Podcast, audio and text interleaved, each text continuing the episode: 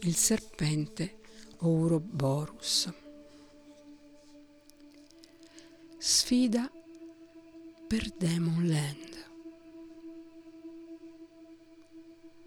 Sui presagi che angustiarono l'Orgro riguardo all'incontro fra il re di Witchland e Lord Goldry Blasco e su come essi si incontrarono e sull'esito del combattimento.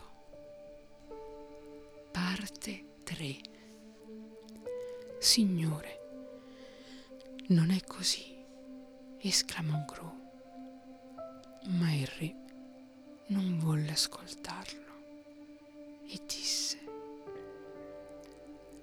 mi pare i sudditi leali debbano cercare la propria grandezza nella grandezza del loro re e non desiderare di brillare di luce propria. Riguardo poi a questo demone, quando dici che l'ho battuto, dici un'enorme e impudente bugia.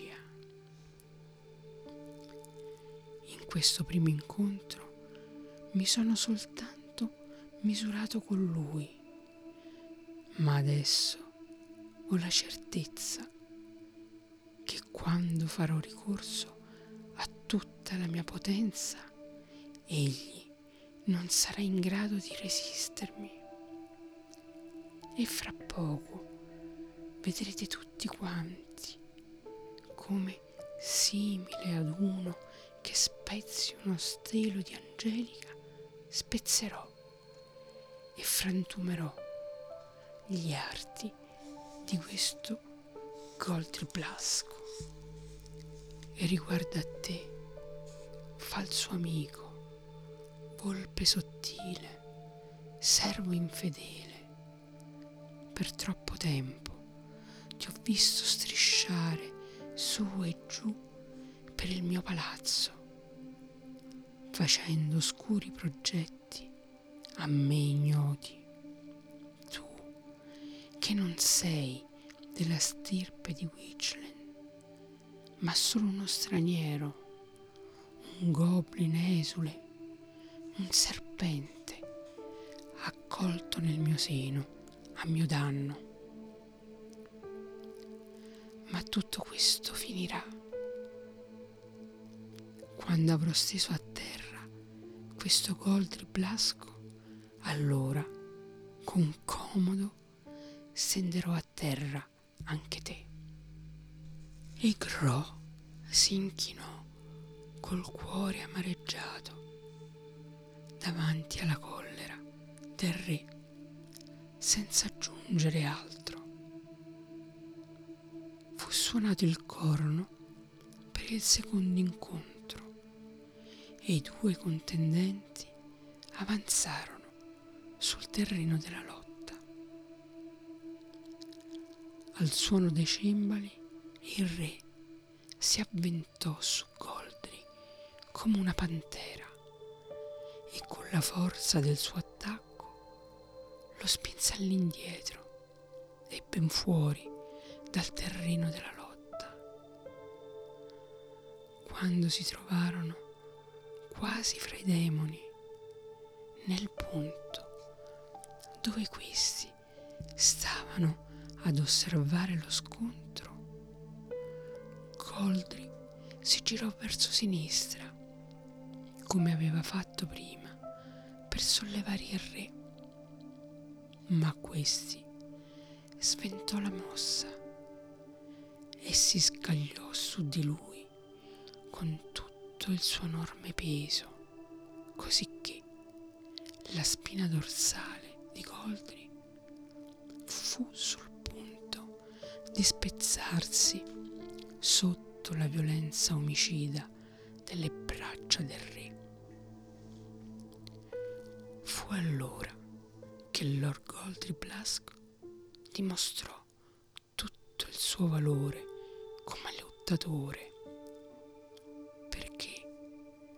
pur soggetto alla stretta mortale del re, con tutta la potenza dei muscoli del suo torace poderoso, spinse il suo antagonista prima a destra, poi a sinistra, e la stretta del re si allentò e ci vollero tutta la sua abilità e maestria a salvarlo solo per un pelo da una penosa caduta.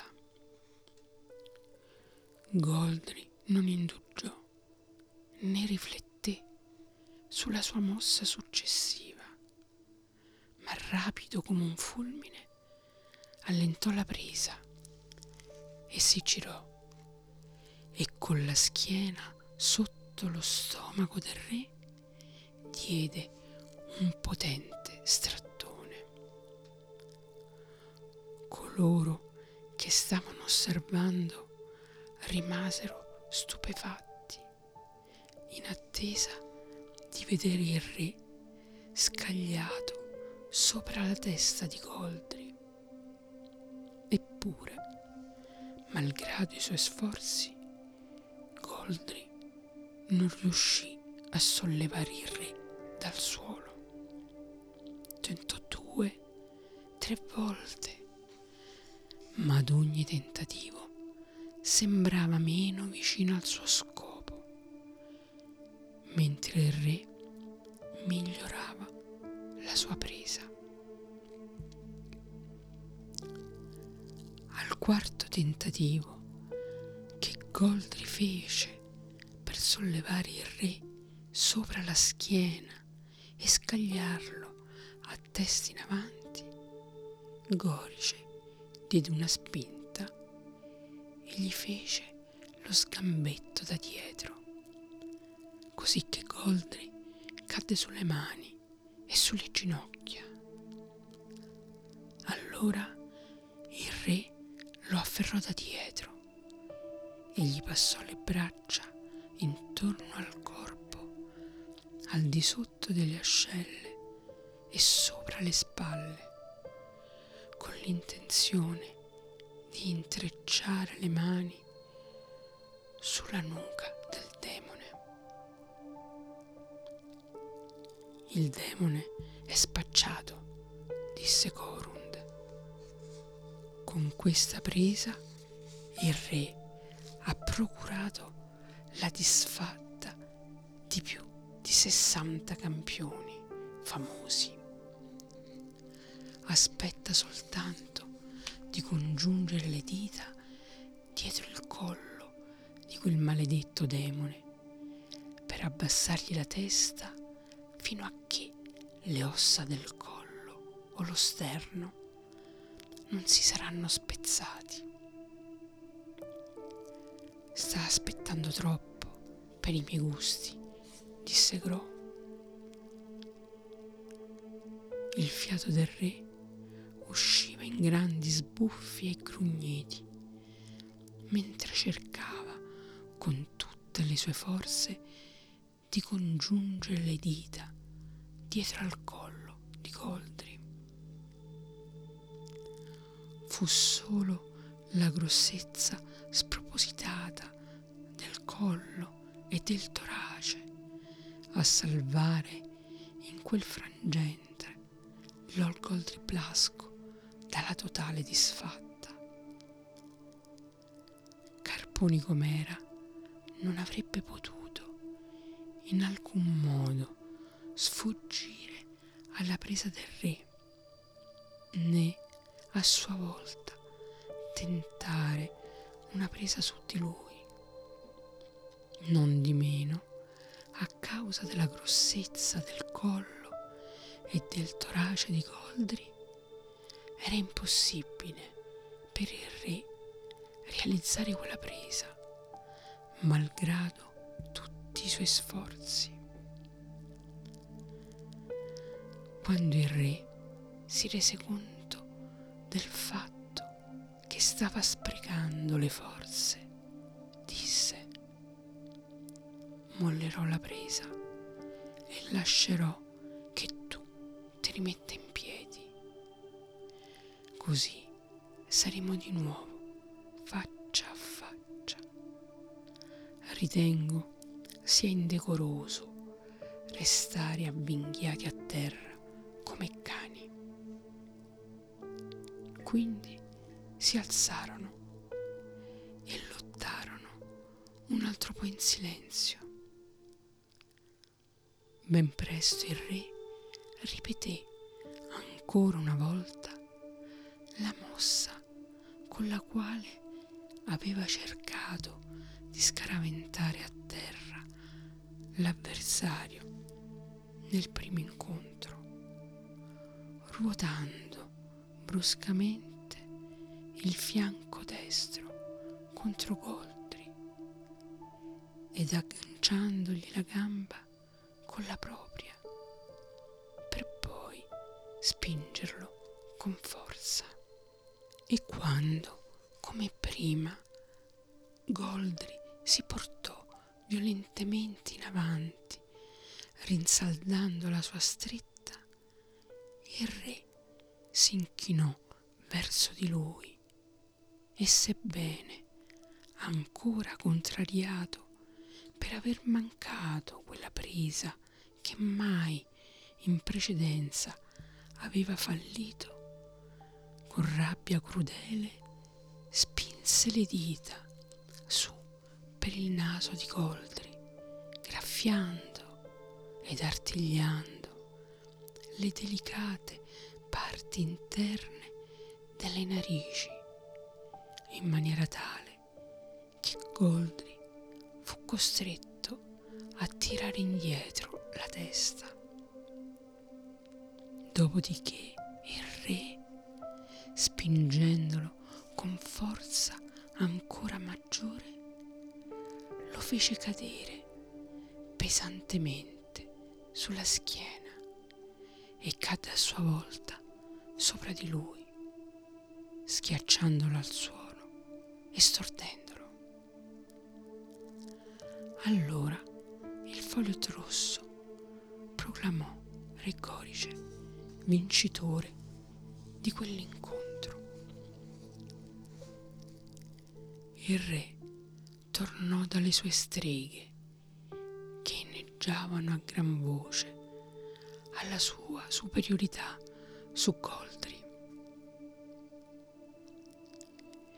E come avevo detto, prima bisogna saggiare, disse rivolto a Gro, poi pestare e nell'incontro conclusivo spezzare e uccidere.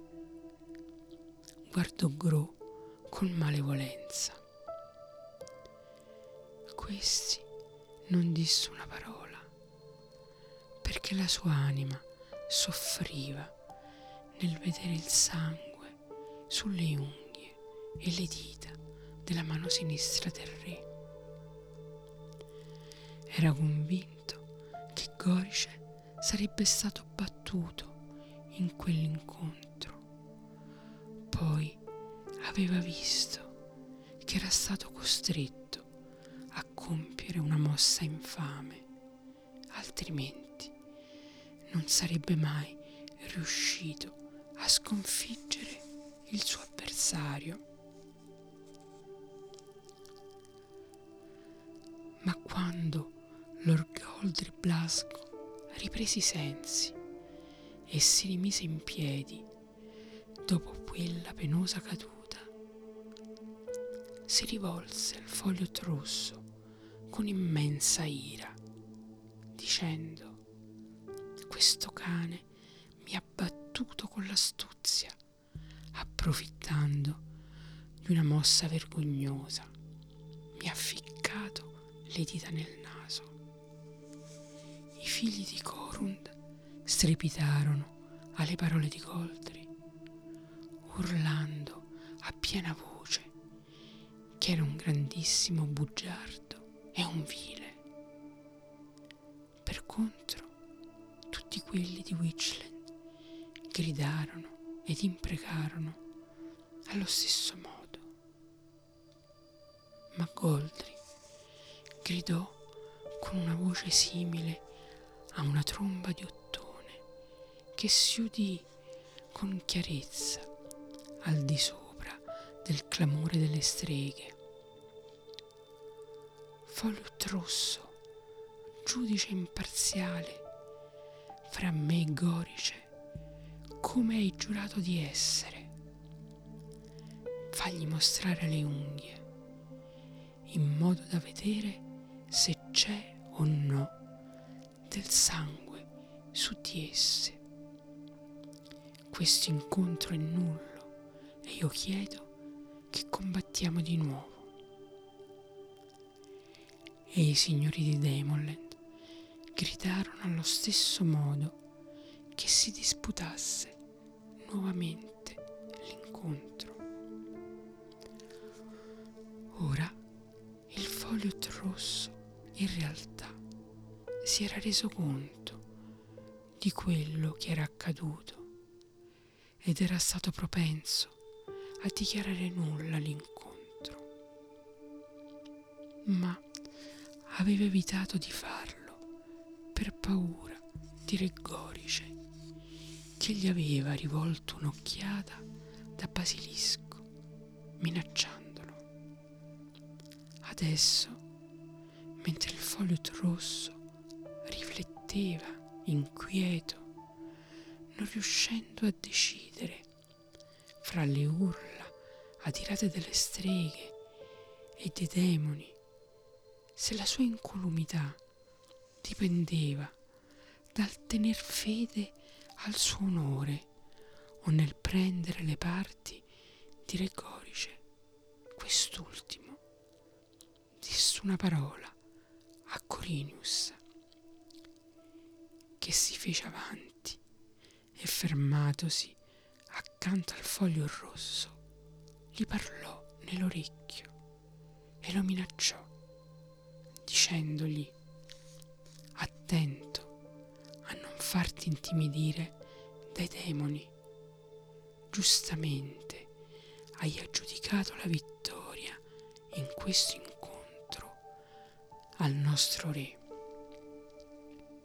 E questa storia delle dita ficcate nel naso è solo un pretesto ed una vile invenzione di Goldri Blasco, il quale gettato a terra lealmente davanti ai tuoi occhi e a tutti noi e rendendosi conto di non potersi opporre al re, ora crede con questa spacconata di farla franca e pensa di evitare la sconfitta con la frode e l'astuzia se a dispetto di quello che ti hanno mostrato i tuoi occhi, di ciò che noi abbiamo visto e della parola data dal Re, sei così testardo da prestare attenzione alle scaltre rimostranze di questi demoni, allora ricordati che il Re sopraffatto. 99 grandi campioni in questa disciplina. E questo sarebbe il centesimo. E ricordati inoltre che Witchland è più vicina di Demonland alle tue isole di molti giorni di navigazione. Sarebbe arduo per te opporti alla spada vendicatrice, si Witchland, se ci facessi un torto e a dispetto del tuo giuramento di essere arbitro imparziale, propendessi per i nostri nemici in questa disputa. Così parlò Corino.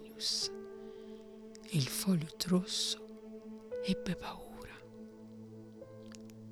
Benché fosse convinto di tutto cuore che il re avesse fatto ciò di cui Gold lo accusava, per paura del re e di Corinius che gli stava accanto in atteggiamento minaccioso, non manifestò il suo pensiero,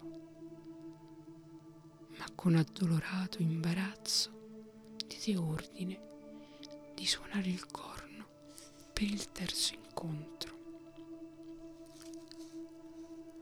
Al suono del corno avvenne che il pipistrello volò di nuovo via dai padiglioni delle streghe e svolazzando all'indietro intorno al terreno della lotta ritornò sulle ali silenziose nel punto da cui era venuto. Quando Lord Goldri Blasco comprese che il foglio rosso non aveva prestato la minima attenzione alla sua accusa, divenne rosso come il sangue. Era spaventoso vedere come si stava gonfiando per la rabbia e i suoi occhi scintillavano come stelle nefaste a mezzanotte. Irrigidito dalla collera, digrignò i denti, finché la saliva non gli spuntò sulle labbra e gocciolò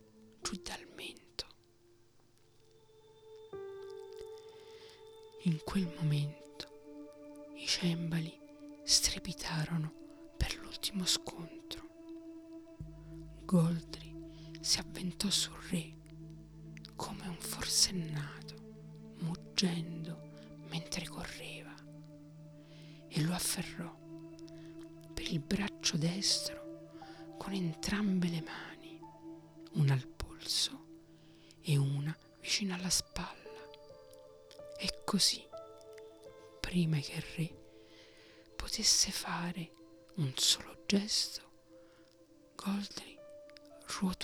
schiena e con la sua forza smisurata, aggiunta alla forza della rabbia che era in lui, sollevò il re sopra la testa, scagliandolo a terra come si scaglia una pesante lancia con la testa in avanti. Corice colpì il suolo con la testa e le ossa del cranio e della spina dorsale si schiacciarono e si spezzarono e il sangue gli fluì dalle orecchie e dal naso. Con la violenza riversata in quel colpo, l'ira abbandonò Goldri e lo lasciò sfinito al punto che vacillò mentre usciva dal terreno dello scontro. I suoi fratelli, Jas e Spitfire, lo sostennero ed avvolsero il mantello di stoffa dorato ricamato di cuori rossi intorno alle sue membra possenti. Nel frattempo, sulle streghe era sceso lo sgomento nel vedere il loro re sollevato così bruscamente e scaraventato a terra, dove giaceva in un mucchio scomposto, distrutto come il fusto di un abete abbattuto e spaccato. Il foglio rosso con grande agitazione scese dal carro di ebano e raggiunse in fretta il punto dove il re era caduto. E i signori di Witchland accorsero a loro volta col cuore a pezzi e Corun sollevò il re nelle sue braccia vigorose, ma il re era morto. Allora i figli di Corun fecero una lettiga con le loro lance e vi adagiarono il re. Poi stesero su di lui il mantello regale di seta nera, foderato di pelle d'orso. Gli posero la corona sulla testa e in silenzio lo trasportarono ai padiglioni delle streghe.